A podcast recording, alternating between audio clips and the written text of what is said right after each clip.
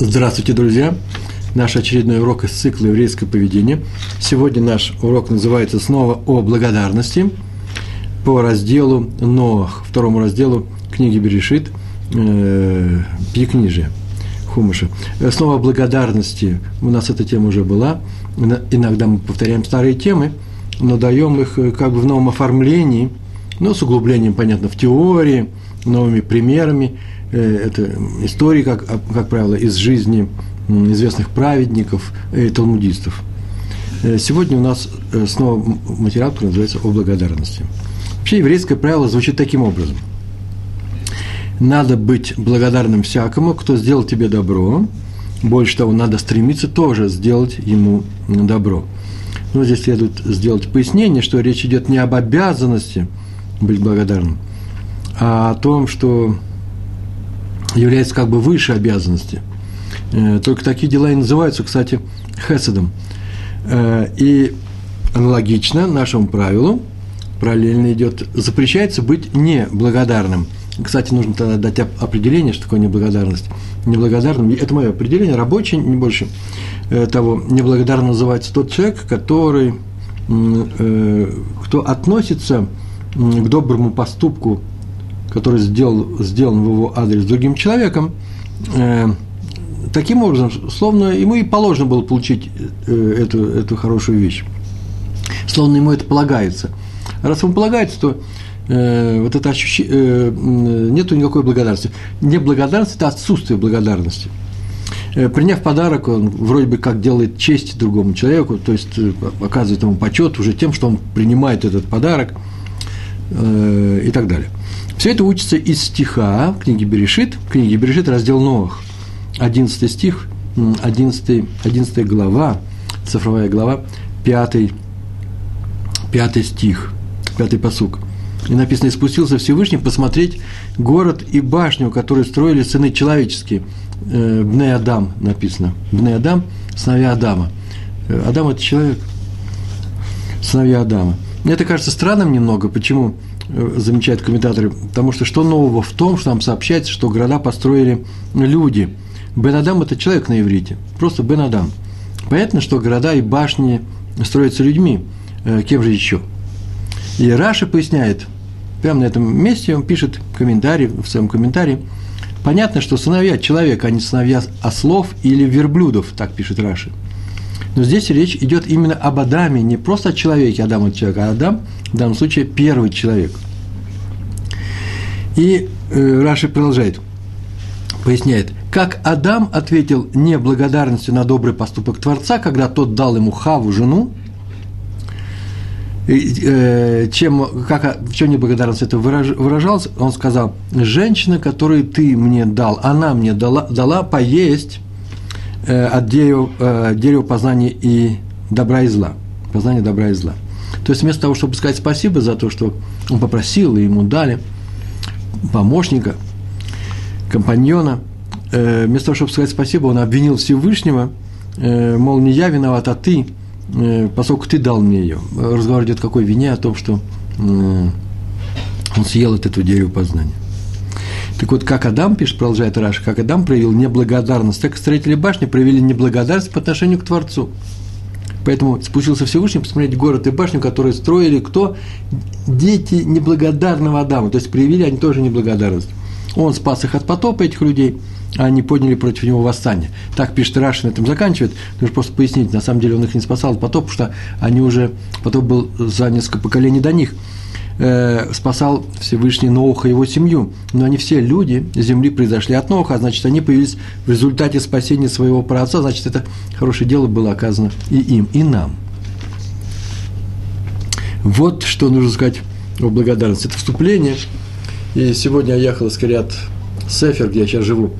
Прямо сейчас, ровно час назад, я ехал на автобусе, и сидел рядом со мной человек и говорил по телефону. Он разговаривал, как я понял, со своим или с младшим братом своей жены, у которого на днях была бармица, или будет бармица, он готовится к ней. И он ему давал несколько э, фраз, э, или пояснял то, что он рассказал, или готовил учил. По телефону все это было. Э, что нужно рассказать на, э, э, на бармице. Я еще подумал, ну вот хотел немножко устал, немножко вздремнуть, темно, вечер, 7 часов вечера, без счета 7 был, по Иерусалимски, э, междугороднее э, шоссе, автобус, тишина. А он говорит, тихо говорил, он не мешал никому. И договорил-то на известные вещи. А потом в конце, но он не говорил так, что нельзя было слушать, слышали многие. Рассказывал-то, в принципе, вещи-то не очень глубокие, может быть. Потом подумал, о, замечательное вступление для моей лекции, просто изумительное. Мы говорим о благодарности. Весь мир начался с благодарности. Не было благодарности бы, не было этого мира. Написано, что когда Всевышний сделал весь мир для, э, для человека, то он как бы замер. Трава показалась и не росла. Все ждали первой молитвы э, ко Всевышнему человека. И когда человек произнес эту первую молитву, весь мир как бы завелся, как бы пошел. И вот завели вот этот ключ, ключ зажигания, была молитва э, человека, обращенная к Творцу. Что такое молитва? В молитве много что произносится, но не было там просьб. Почему? Потому что вообще-то Ган Эден – это райский сад. Все было у, у Адама, первого человека. Он своей молитве произнес только одно. Он поблагодарил Всевышнего за то, что тот дал ему этот мир в подарок и дал эту жизнь. Вот с благодарности начался этот мир. Поэтому тема-то, можно сказать, главная. Она все начинается с молитвы. До, молитвы нет никаких заповедей, а молитва начинается с благодарности э, э, Всевышнему. Я просто говорю о серьезности, важности этой темы. И то же самое утром мы просыпаемся и произносим «Мой да не фунехо», благодарю я тебя за то, что и так далее там написано, то, что мне вернул душу, которая временно покидал мое тело и так далее. Так иначе за то, что ты мне даешь жить и дальше сейчас, день начинается «Моде они лифанеху». Э, я тебя благодарю. Э, с этого начинается и жизнь человека, и жизнь человечества, и наша повседневная жизнь. Тема очень важная.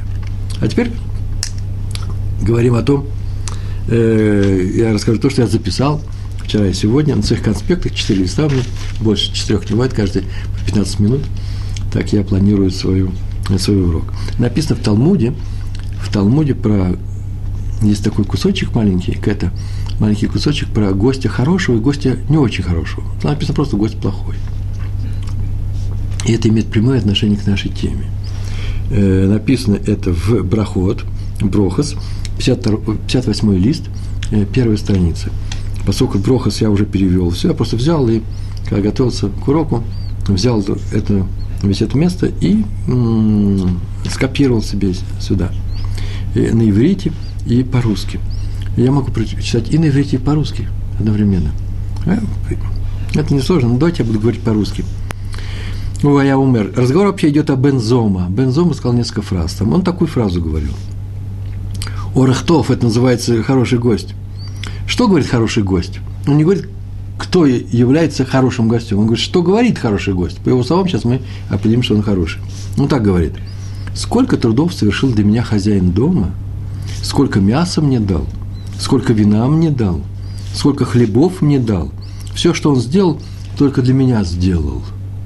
Так Бензома определил хорошего гостя. Это его чувство, это его ощущение. А что говорит плохой гость? Какие труды, какие труды совершил хозяин этого дома? Один ломоть хлеба я съел, один кусок мяса съел, один бокал вина выпил. Все труды, которые совершил хозяин этого дома, только для своей жены и своих детей он совершил. Надо вам сказать, что вообще-то выпили они одинаковое количество. И вина, и хлеба съели, и мясо. Только у одного именно вот восторженное ощущение к тому, благодарность к тому, что, к тому, что ему накормили, благодарность, благодарность хозяину дома. А второй неблагодарен, почему? Потому что он считает, что ему полагается больше. А это вообще его. То, что ему дали, это его. Понятно, что хозяин не сделал все, всего этого именно для, для гостя, для хорошего гостя. Но тот чувствует хозяину э, такую благодарность, что говорит о том, будто все сделано для него. То есть называется, что он этого не достоин. Или так, он этого не заслужил. Потому что мы-то знаем, что если бы он это заслужил, то это уже не подарок, а оплата, э, зарплата, да? А э, то, что положено ему по закону. А мы говорим здесь о хороших делах, которые не заслужены, мне просто дарят. Это называется подарок. И то же самое про нас, можно сказать, про нас, живущих в, э, в гостях э, у Всевышнего в мире, который совершил Всевышний. Сколько хорошего Он сделал для меня лично. Э, мы так и говорим, для меня создан этот мир. Бишвили Невра Гаулам. Есть такое выражение. Оно принципиально, оно философическое. В нем много содержания разного. Мы часто говорили на эту тему. Сейчас я еще вернусь э, кое-каким аспектам, к одному аспекту этого, этого выражения. Для меня создан этот мир.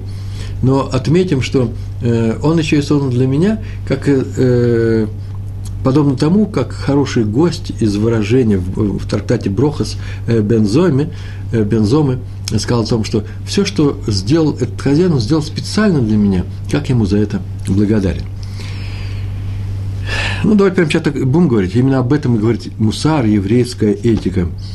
Смотреть на мир, на те ситуации, в которые мы попадаем, которые складываются вокруг меня, и со мной они складываются, надо таким образом, будто я стою в середине всего мироздания, в центре всего мира. Будто Всевышний занят именно мной. Ведет со мной свой диалог. И это главное содержание того мира, который он сделал. Не Адам, не Хава, не Авраам, не Моше, не наши учителя, не наши мудрецы. Я стою в самом центре, он разговаривает со мной – он помогает мне, как отец Шабашамаем, да, который на небе, который помогает мне встать на ноги. И все, что я вижу вокруг себя, вот весь этот антураж, этот мир создан для того, чтобы я построил самого себя. Так говорит Мусар. И это, надо сказать, это не психологический прием для исправления настроения, например. Ну что вы, расстраиваетесь, молодой человек, смотрите на все как на подарок с неба и так далее. Нет, так есть на самом деле так все происходит. Э, написано обо всем этом – и сказано обо всем этом, помню, даже дважды, в видео лекции, которая называется «Основные положения», там, посмотрите, где это сказано, подробнее там сказано. Итак, у меня есть свой диалог с, с Всевышним, а все остальные люди всего лишь его посланцы, его люди, которые выполняют его приказ.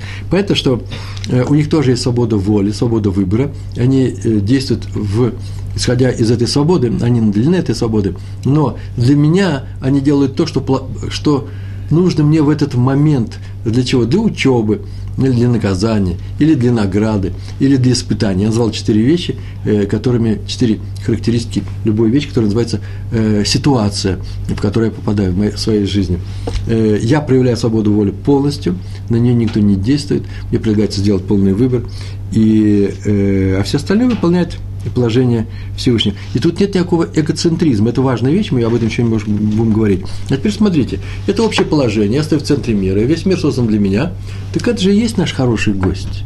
Сейчас только он сказал такую фразу, как много хозяин старался и сделал для того, чтобы накормить меня. И вот это вот ощущение, что иное как ощущение, вот это вот чувство, которое э, переполняет хорошего гостя в этом мире, это называется чувство благодарности по отношению к Всевышнему.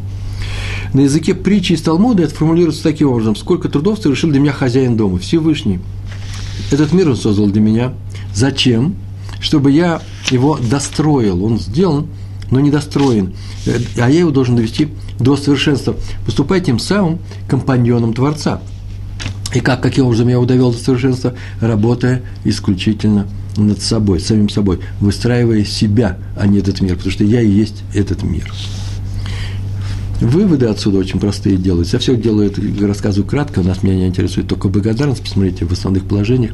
Там тоже много э, слов нет, но нужно как-то составить такой текст или написать подробно о каждом пункте э, все то, что я прочитал в книгах, выучил наших раввинов. Так или иначе, иначе чинить мир, свое окружение, а не, а не себя чинить, улучшать, э, это не та задача, для которой я послан, для которой я создан. Смысл моей жизни – не в том, чтобы делать замечания людям, чтобы их поучать, наставлять всех э, на правильный путь. Смысл моего существования – выстроить самого себя в духовном плане. Я сегодня записал это, поэтому читаю. Проявить все свои э, потенциалы. И все это делается, проявление потенциалов, в состоянии в духовном плане, такое выражение серьезное. В духовном плане должен расти. Что это все означает? Это делается только в моем взаимодействии с людьми. Основной тут принцип очень простой. Полюби своего ближнего. То есть полюби тех людей, которые встречаются у тебя в своей жизни, которые живут в твоем поколении. свой народ, свою семью, евреев и так далее. А практически, это практическая вещь такая, не делай людям ничего плохого. Никогда никого не заставляй страдать, даже в большей степени. То есть не обижай людей. Это практика еврейской этики, которая называется мусар, еврейское поведение. Ну, немножко, я понимаю, это возникает очень много вопросов, они всегда возникают одни и те же. Вопросы защиты мы здесь оставляем в стороне. Почему мы их опускаем? Потому что если кто-то меня атакует, то это значит, что он тоже послан Всевышним для какой-то задачи. Например, Всевышний хочет меня научить защищаться. И часто, между прочим, защищаясь от того, кто атакует, это называется проявление по отношению, если я умею защищаться. Я не говорю про самбо, я говорю про еврейский способ защиты. Не обижая человека без нужды, э, это называется не что иное, как проявление любви по отношению к этому человеку, который агрессивно себя ведет. Как мне говорят часто, забанить, знаете такое выражение, да? Это тоже ну, по-своему любить человека. Главное не ругаться с ним. Вот ругаться – это явно не, это не любовь. История, первая история сегодня у нас через 16 минут. Раби Сроль Салантер, герой. Ему довелось в бытность свою в Париже, он был в Париже, посетить дорогую гостиницу. Почему он туда пришел, это не написано в этом рассказе. Так или иначе, в холле этой гостиницы он выпил чашку кофе. И она обошлась в эту чашечку ему в несколько франков. В то время это были большие деньги. И он сказал своим ученикам, сказал, так иначе это записано, можно было бы подумать, что точно такой же кофе, такого же вкуса, такого же качества я выпил в любом другом месте в нашего города, в Париже, за несколько сантимов. Такая валюта там была. И, наверное, не стоило приходить сюда, в эту дорогую, в эту дорогую гостиницу, в это дорогое кафе, в холле гостиницы, для того, чтобы выбросить на ветер такие большие деньги. Но если задуматься, так он сказал, то станет вообще понятно, что эта чашка кофе стоила таких денег. Э, антураж этой гостиницы, красота э, обстановки, обслуживание на высшем, высшем уровне, официанты вышкаленные – все доверительно, все приятно, э, дорогая фарфоровая чашка, э, сам кофе очень хороший, лучшего качества, тихая музыка в холле, ненавязчивая, э, прекрасные люстры, прекрасный интерьер, да, я бы сказал, великолепная мебель, деревья в окружающем парке, прямо в окно это видно, растения с цветами стоят. Видите, я вот перечитаю все это. Это все написано было э, э, как рассказ Раби Сроли Салантера. Все это стоило своих денег. Владельцы вложились в это, получают люди здесь удовольствие, и с удовольствием платят эти несколько франков, большие деньги, да просто э, чашка с горячей водой, где растворяется кофе, и варится кофе, э, и получают большое удовольствие. То есть, так вот, полученное удовольствие тут много выше того удовольствия от такого же кофе в любом другом месте. То же самое в нашей жизни. Мы живем в самом дорогом отеле – в мире, созданном Творцом. Слова раби Исроиля, Исроиля Саландера. Получаем удовольствие от каждого глотка воды, от каждого куска хлеба, от каждого вздоха. Я бы еще добавил от себя, я не умею не добавлять, я получаю удовольствие от общения с каждым человеком. Или каким бы он ни был, вся что-то новое он мне даст, я скажу, ой, как хорошо, что я его встретил. Это можно найти. Главное, не отталкиваться от людей, ой, э, его нужно э, избежать, живя по принципу выжить. Надо жить по принципу жить. И тогда можно увидеть в каждой встрече то положительное, которое необходимо, несомненно э, необходимо. Почему? Потому что в каждом человеке есть хороший потенциал, и он все раскроется, если ты этого достоин, если ты хочешь, чтобы это, чтобы это было. Главное знать, что злодеев в мире нет. Почему? Потому что если в мире, в мире за, за, есть злодей, значит, ты сейчас недоволен этим миром, значит, ты неблагодарен Всевышнему за, то, за тот мир, в котором он тебя поместил. Раф Салантер, Раби Исроэль, совершает свою речь, речь запи, э, запись так, такой фразы. «Разве мы не благодарны Творцу за то, что Он поместил нас в такой прекрасный мир?» э, Что мне нравится в сегодняшней технике? Э, тем, что всегда здесь можно почитать вопрос, который идет. Вот сейчас пришло, пришел вопрос от Григория, наверное, он это меня слышит. Так бы хотелось, знаете, что, чтобы вопросы были по, по заданной теме. Тут спрашивают, почему нельзя обращаться к Творцу своими словами, как сын к своему отцу. Ну, я не очень уверен, что сын к своему отцу обращается своими словами. Он обращается тоже по трафарету. Но вопрос ужасно интересный, несомненный. Э, и на эту тему на сайте toldot.ru, реклама, рекламная пауза, э, э, написано очень много статей. Прямо на этот вопрос. Я буду очень рад, если вы там обратитесь, посмотрите. Нужно от, открыть в тегах молитва, и все это будет. Попробуйте, у вас получится, Григорий. Но смотрите, я вас очень прошу, пишите вопросы свои мне и дальше. Мне нравится, оказывается, меня сейчас слушают. Итак, нормальный человек, повторяю, нормальный, благодарен Творцу – и вообще благодарен, это очень важный переход, благодарен каждому, кто сделал ему доброе дело. Почему? Сейчас только говорили, что каждый человек – это посланец Всевышнего. Знает он это или не знает, это не важно. Причем нормальный человек стремится ответить на добро добром другому человеку. Вторая история. Вы знаете, я сегодня на работе, а я в последнее время работаю в Кириат Нор, в группе с русскоговорящими нашими мальчиками. Я там даю урок, гемару я там преподаю. И э, в перерыве я готовлюсь к урокам своим вечерним. Каждый вечер у меня где-то урок, например, сегодня тоже здесь вот урок. И э, я приезжаю с книгами, с брошюрами, э, со своим компьютером. И вот я нашел этот рассказ, который сейчас расскажу. И первая моя реакция была, не буду его помещать сюда. Ну, что за рассказ? В конечном счете, я сам себе цензор. И я решил, что это не удовлетворит ни, ни одного слушателя или читателя. Ну, рассказ, сказка. Кто-то сделал такой, щелкнул пальцами, и получилось то, что мы хотели. А у нас не получалось, а у него получилось.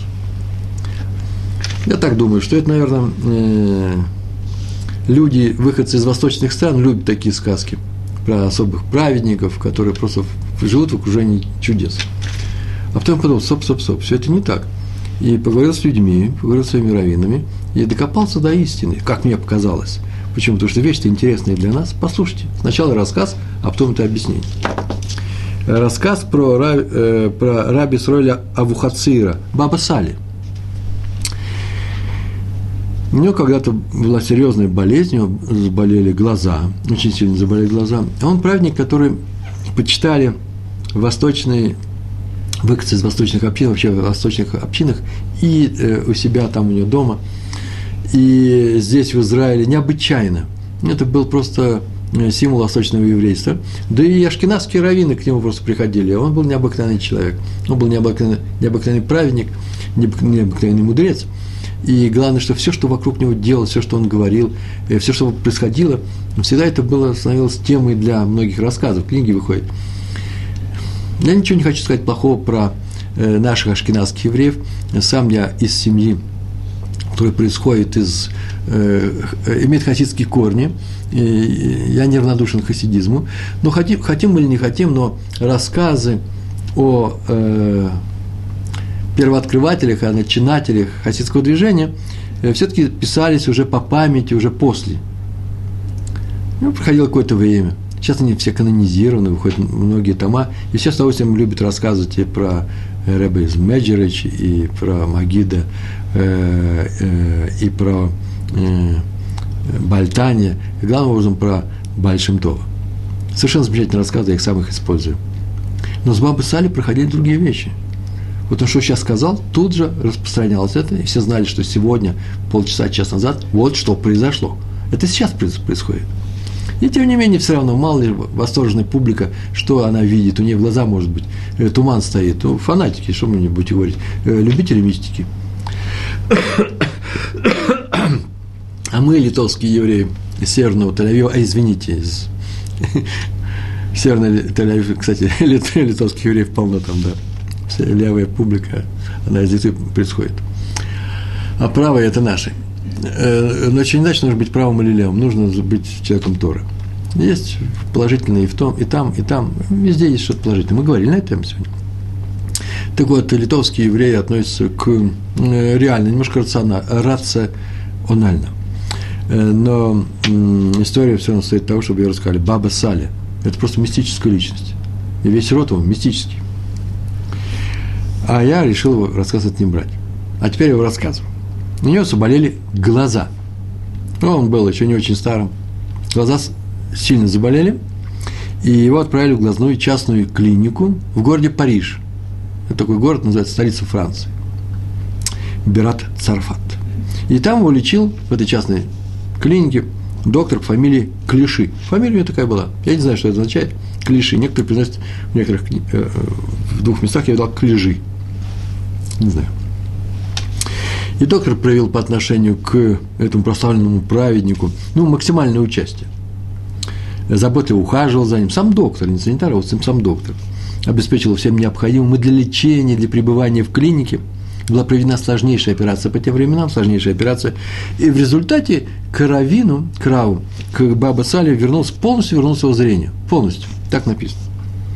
И была благодарность Рава, просто не знала границ. Вообще был человек чуткий, он помнил все хорошие дела, которые ему сделали, и вся старался э, приметить этих людей, э, ответить им тоже добро на добро. В принципе, он мог делать добро и не, не обязательно в ответ на что-то, это не торговля.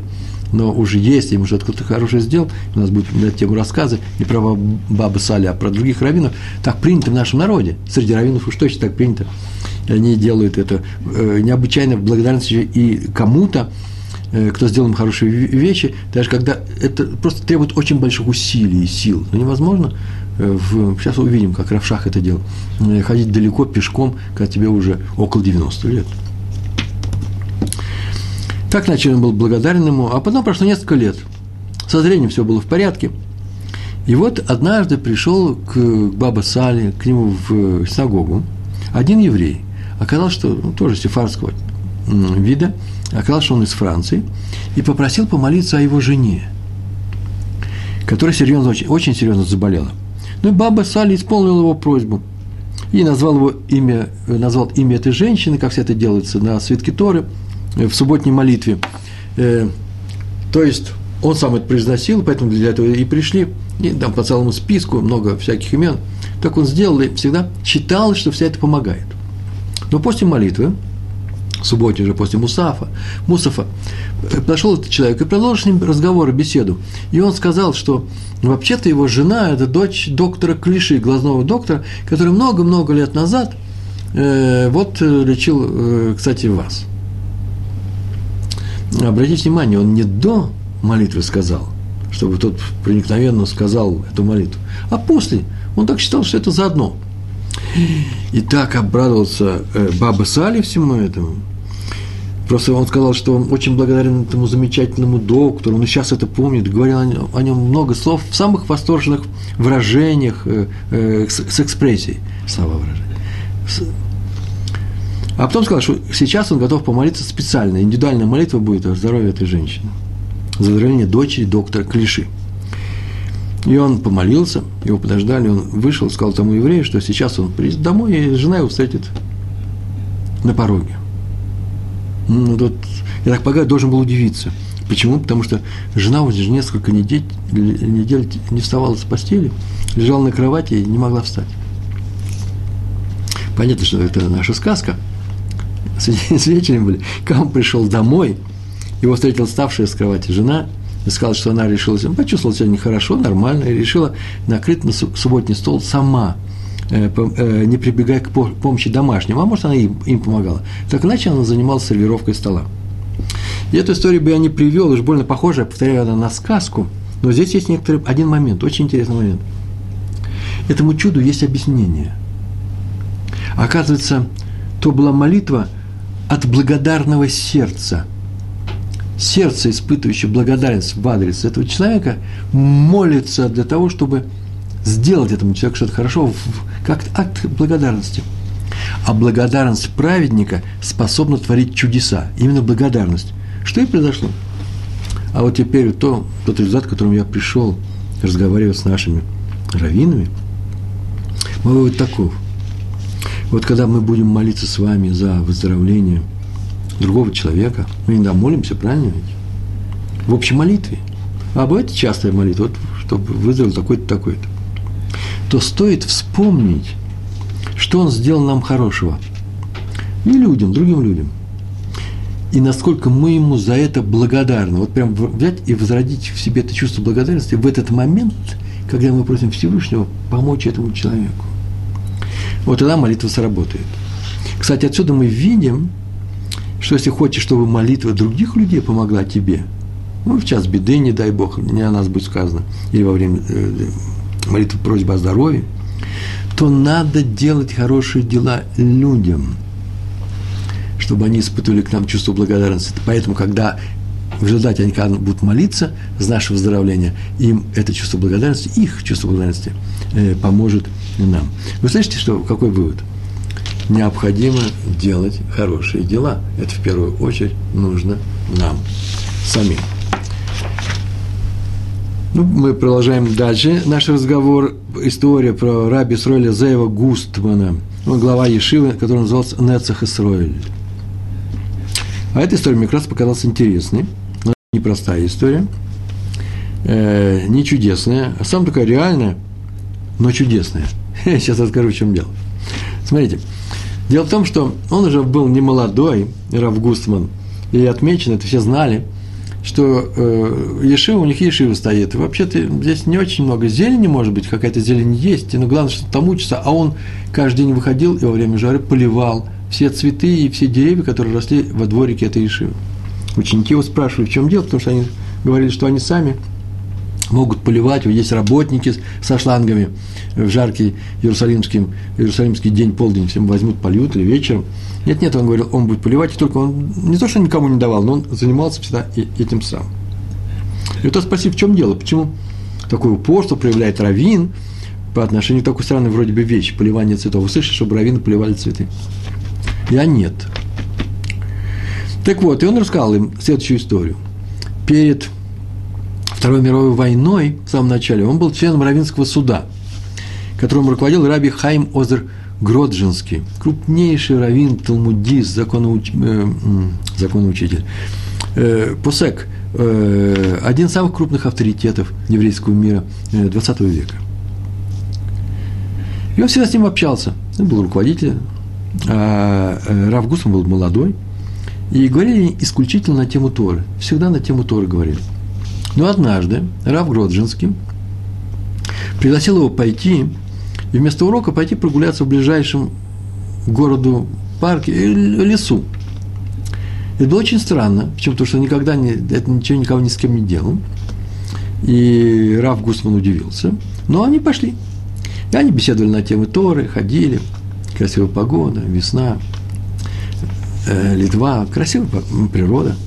И вдруг Раф Грожинский остановился, показал ему на одно растение и сказал, вот это растение – есть кушать нельзя ни, ни в каком случае. Никогда его не ешь. Кто очень удивился, он вообще-то не собирался его есть. Тут они говорили о Торе. Тот говорит, запомни, запомни, видишь, как он выглядит? Очень внимательно сказал ему, видишь, внимательно посмотри, никогда его не ешь. Ну ладно, не буду, сказал, Раф, наверное, сказал Раф Густман. Пошли не дальше, говорили, продолжали свой урок. Вдруг подошел к другому растению, я уж не знаю, сорвал ли он, показал или просто показал. Говорит, а вот это растение ешь всегда – вот здесь есть, есть куш, можно кушать корни, а здесь можно кушать даже траву, даже, даже, даже листики. И снова вот это растение, другое растение. Ты запоминаешь, да-да, запоминай, ты запоминай, пожалуйста, как он выглядит, видишь? Вот с этой стороны так, и с этой стороны так, форму листочка видишь, да? И это растение кушать нельзя. И так было несколько раз. Он ходил ему, показывал внимательно, э, что кушать, а что не кушать. И он не собирался питаться травой и листьями. Равгуст. Урок был очень странный. Нельзя сказать, что урок был сорван, урок не был сорван. Он продолжался. Но какая-то странная вещь происходит параллельно, в параллельном мире странная мистическая вещь существует. Так иначе, Раф Гусман рассказал, что он очень удивился. И э, закончился такой урок. Так написано было, что он не понял, в чем, какова причина этих причуд гениального нашего равина. А потом началась война.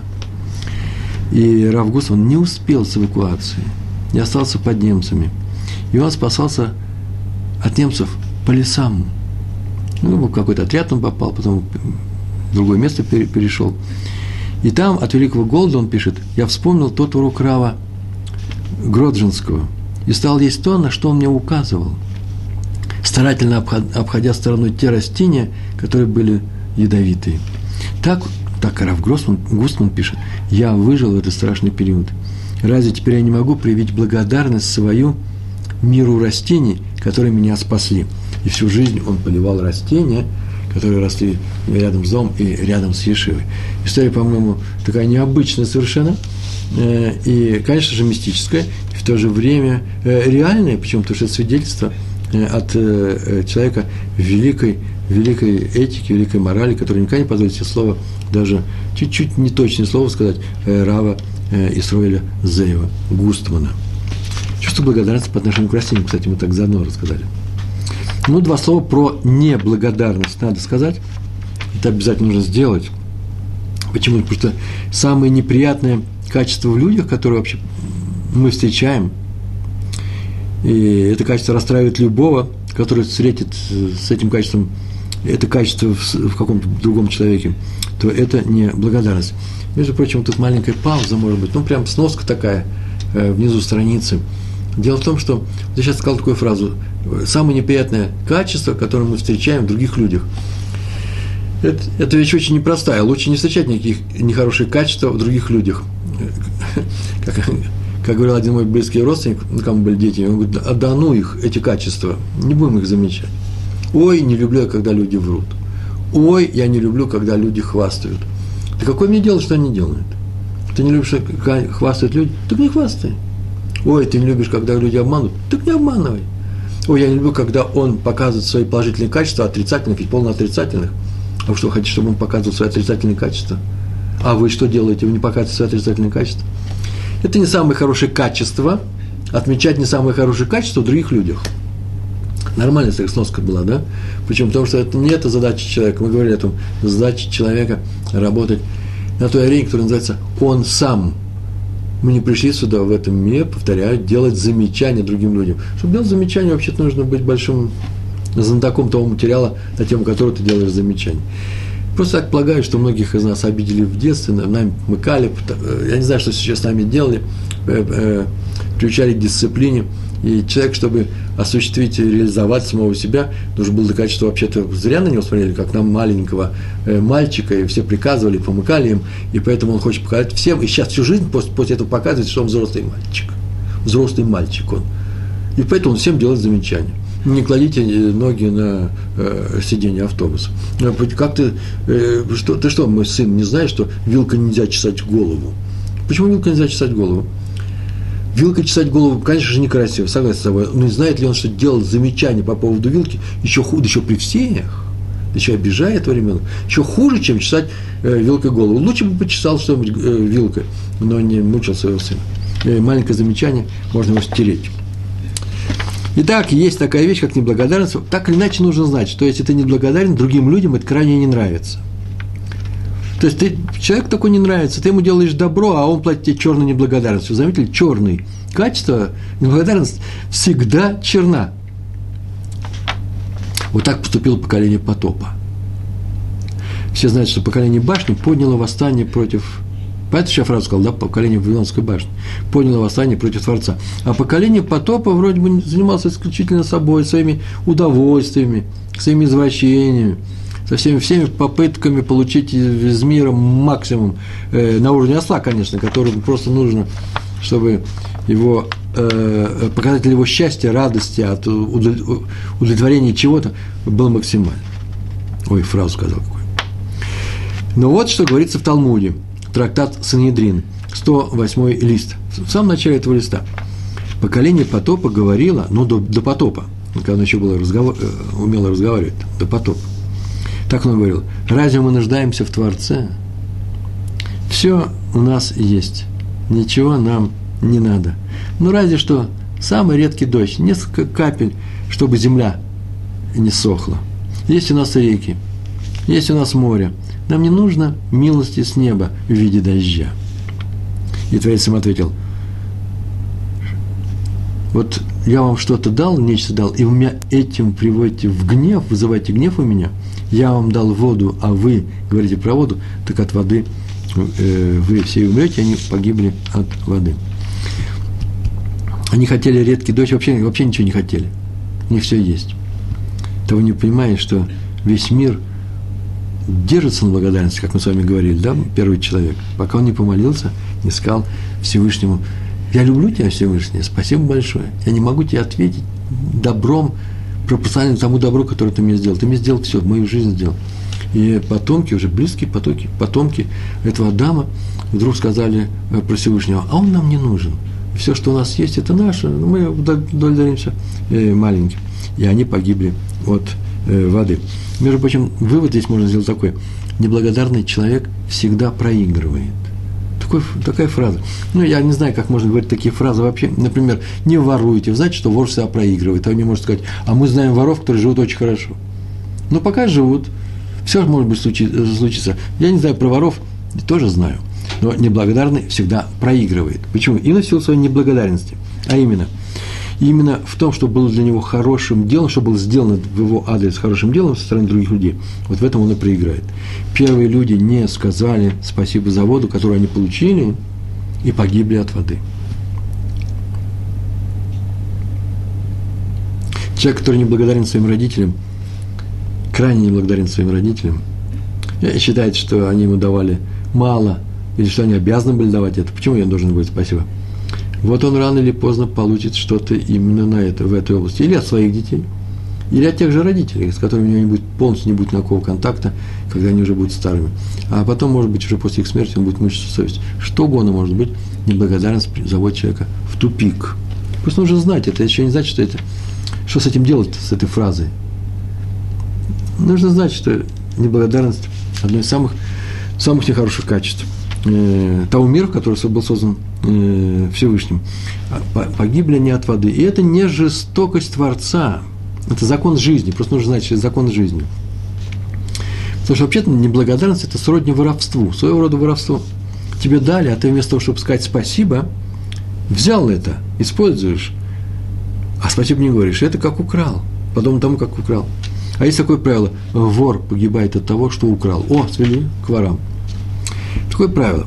Правда, работу этого правила нужно увидеть в окружающей жизни. Просто не тема нашего урока, у нас был такой урок воровства и так далее. А можно сейчас сделать. Между прочим, про воровство – это одна из тем нашего недельного раздела Ноах. И, по-моему, э, или ровно год назад – на этом недельном, в этом недельном разделе, или два года назад, мы про воровство и говорили. Но там можно посмотреть очень интересные вещи. Многие говорят, это меня не касается, почему? Потому что я, я-то уж точно не вор, я ничего не, не, не крал. Ой, ли, говорим мы ему. То есть мы ничего ему не говорим. Пускай посмотрит за собой и увидит, что э, это качество тоже одно из самых нехороших, но почему-то очень распространенных. А что случилось? Этот же мир же мой, это же называется неблагодарность. Взять чужое – Взять чужое, это называется быть неблагодарным. Мне полагается. Неблагодарность, что это такое? Мне что-то сделали хорошее, мне полагается, я не, не буду говорить спасибо. Пускай радуется, что я согласился взять это у них. Или человек пошел и украл. Мне полагается, это мое. Это одна и та же философия. В основе всего этого лежит. История про раби Лезера, Лезера Мана Шаха, фамилия у него Шах. Написано о том, что после операции, которая произошла в 1972 году, врачи запретили ему делать дальние поездки. Из Бнебрака не выезжать. И он перестал ездить на свадьбы э, в Иерусалим, другие города. Жил он в Бнебраке, повторяю. Э, он не просто ездил на свадьбу, он ездил свадьбу, Лесадер, устроить свадьбу. Он был тем главным раввином, который проводил эту свадьбу. Кто вам свадьбу устроил? устроил? Э, такой-то раввин, такой-то раввин. Это очень почетная вещь, и чем выше раввин, тем тем больше надежды на то, что будет большая браха в, в жизни этой молодой пары. Это серьезная вещь. Так же, как быть садаком, так же, как быть человеком, который держит ребенка, которому делают э, брисмила. Это очень важная э, задача, задача, функция. И э, поэтому выбирают самых уважаемых людей, самых почетных. Это большой почет. То же самое устроить свадьбу. Э, Там вопроса нет. И, и вот однажды он все-таки отправился на свадьбу в Иерусалим. Поехал. Его спросили, почему? Э, и он ответил, что такой вечер он сказал, уже будучи пожилым человеком. Он умер много за сто лет. И он рассказал, да никакая не история, а еще в двух словах было. Дело в том, что мать этого жениха э, была в свое время медицинской сестрой. Жила она по соседству с, с семьей Рава Шаха. И когда жена Рава Шаха заболела, серьезно заболела, и вообще каждый раз, не, не один раз, а несколько раз, каждый раз, когда она болела, то к ней всегда, к этой сестре, обращались за помощью, как сестра. И случалось очень часто, что она приходила по ночам, всегда была э, готова помочь этим людям. И поэтому он сейчас едет в Иерусалим, потому что из чувства благодарности к этой женщине он не может не присутствовать на свадьбе ее сына. Даже еще неизвестно, была ли вообще она жива в этот момент, э, и была ли она там сама. Даже ее не было, он все пришел. Откуда это знаю? А еще будет одна история, э, которая им так сейчас будет говорить о мертвых людях, благодарность, благодарность по отношению к умершим. Так, значит, он ездил, поехал в Иерусалим, будучи очень старым человеком. такой же еще аналогичный случай, с ним же, оказывается, каждый канун Рош Ашана, накануне, когда люди ходят и поздравляют друг друга с Новым годом еврейским, то видели Рава Шаха каждый год, как он идет по улице Рашбама. Улица Рашбам, потому что нужно знать, где Рав Шах живет, это не совсем ближайшая к нему улица, и он, будучи глубоким стариком, э, шел навещать одного Талмит Хахама, ну, знатока Торы, чтобы поздравить его с праздником. За что? За то, что его жена тоже помогала э, жене Рава Шаха, когда то очень болела – и это он делал естественно, понятно, он не мог отказать э, себе в этом поступке. Почему? Потому что люди сделали хорошее дело, и старость в данном случае – это не э, тируц, не повод для того, чтобы не пойти на свадьбу или не пойти, не поздравить старого человека с Новым годом. Он же обрадуется. Я обрадовался, когда он мне сделал хорошее дело. Я обрадовался, когда помогала его жена, помогала моей жене. Я был рад этому. Почему? Потому что я понял, что это на самом-то деле мысль Нефиш, что это – э, поступок выше, э, выше категории. И теперь он обрадует его тоже. Мы тут выше говорили про поколение потопа, и написано в книге Раби Сройля Якова Фишера, книга называется «Эван Исроэль», э, что есть один серьезный вопрос, Кушья называется, сейчас я скажу его. Э, Раби Сройля Яков Фишер жил в Геуле, и когда я приехал в свое время со своей семьей, я жена и э, двое наших детей – и э, мама моей жены приехали в Израиль, я начал ходить в Ешиву, в колы швутами, то я несколько раз ходил к нему с вопросами, к Раву Фишеру. Э, первый мой вопрос, который я обратился, с которым я обратился к раввин, из, израильскому раввину, это был вопрос Рави э, э, Исроль Якову Фишеру. И молился часто, Зикрон Яков называется место, именно в его миньяне. Я не могу сказать, мы друг друга знали, я его знал очень хорошо вокруг него, конечно, тоже была атмосфера совершенно мистического почитания. Это был необычайный человек. У меня много рассказов про него.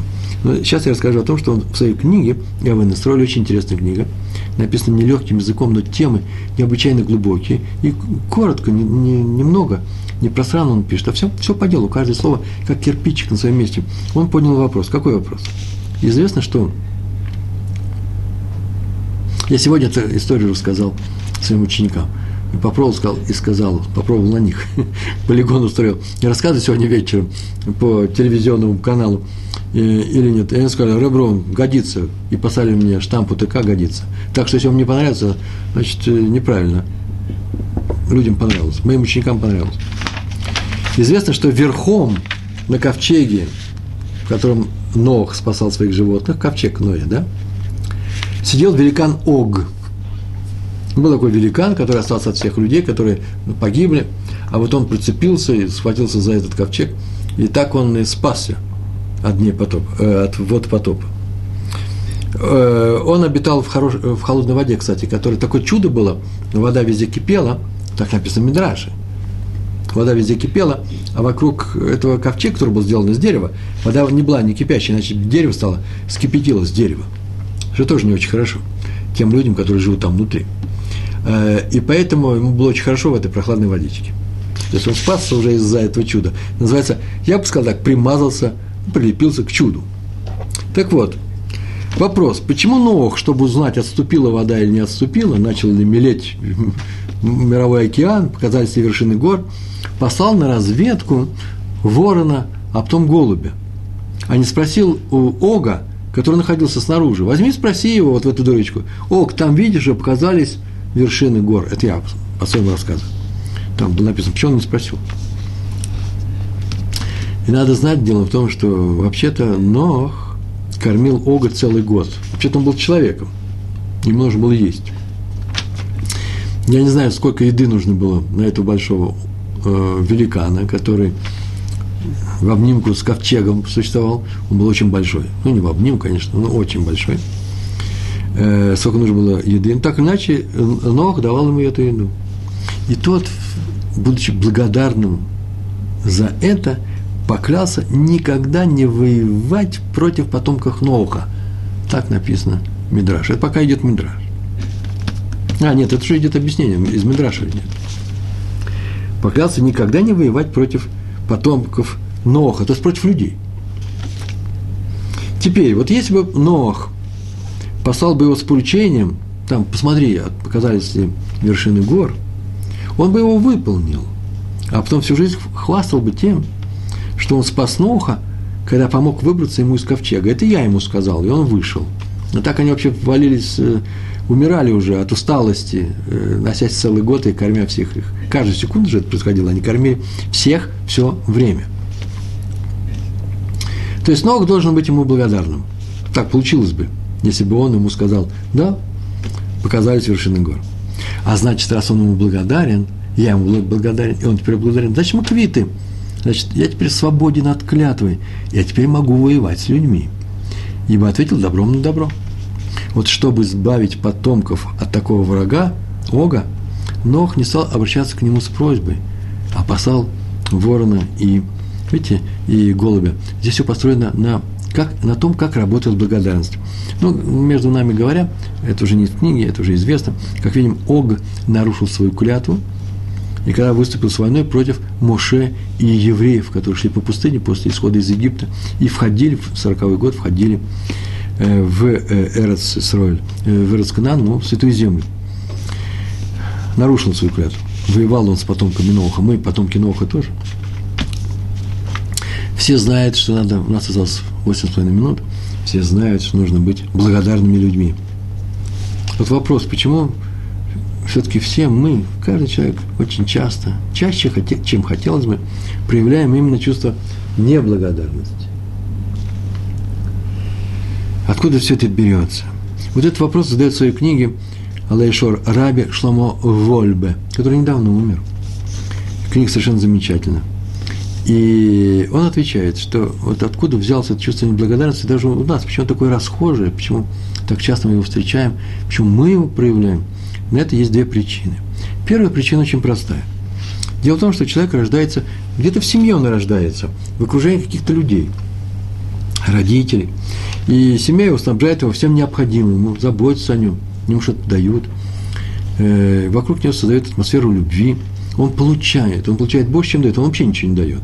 Он, кроме заботы, он ничего не дает. И он, когда подрастает, и когда начинается у него появляться сознание – отражается этот мир э, в нем, и он начинает э, думать об этом мире, он начинает полагать, так думать, что так э, и должно быть.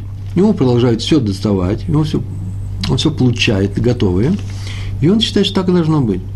Что он стоит в центре мира, который вокруг него вертится, и все ему дают то, что вроде бы ему полагается изначально. Ну, такой принц, вокруг которого весь двор и вся дворня бегает, начиная с царя. Так он считает. Это первая причина. А вторая, человек рождается с чувством максимального эгоизма сам по себе, он уже встроен в него.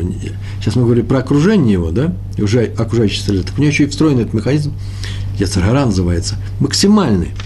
И это чувство максимального эгоизма Яцергара помогает ему жить в первые годы его жизни, познавать этот мир, бороться за, отставить свои интересы, и когда ему холодно, он будет тянуть к себе одеяло. Без этого маленький человек не может быть альтруистом. Ему холодно, он должен плакать. Он не должен радоваться, ой, я умираю. Он должен плакать, он должен требовать, он требует. Он требует участия во всем, что с ним происходит. Он должен быть, ему должно быть тепло, должно быть удобно, э, должны вокруг быть улыбающиеся люди, мама должна его любить. Если мама его не любит, он плачет, он требует любви, требует еды, требует воздуха, всего требует. И это называется эгоизм. Эгоизм – этот чувство Ецарара, и, и помогает ему выжить.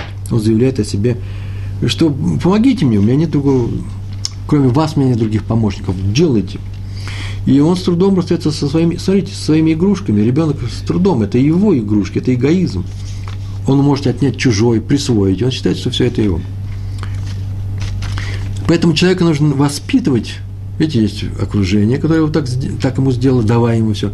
И встроенный механизм Ецрара. Нужно воспитывать в человеке самому себе. Он сам должен воспитывать себе чувство благодарности. Это уже не эгоизм. Чувство благодарности неврожденное оно приобретается.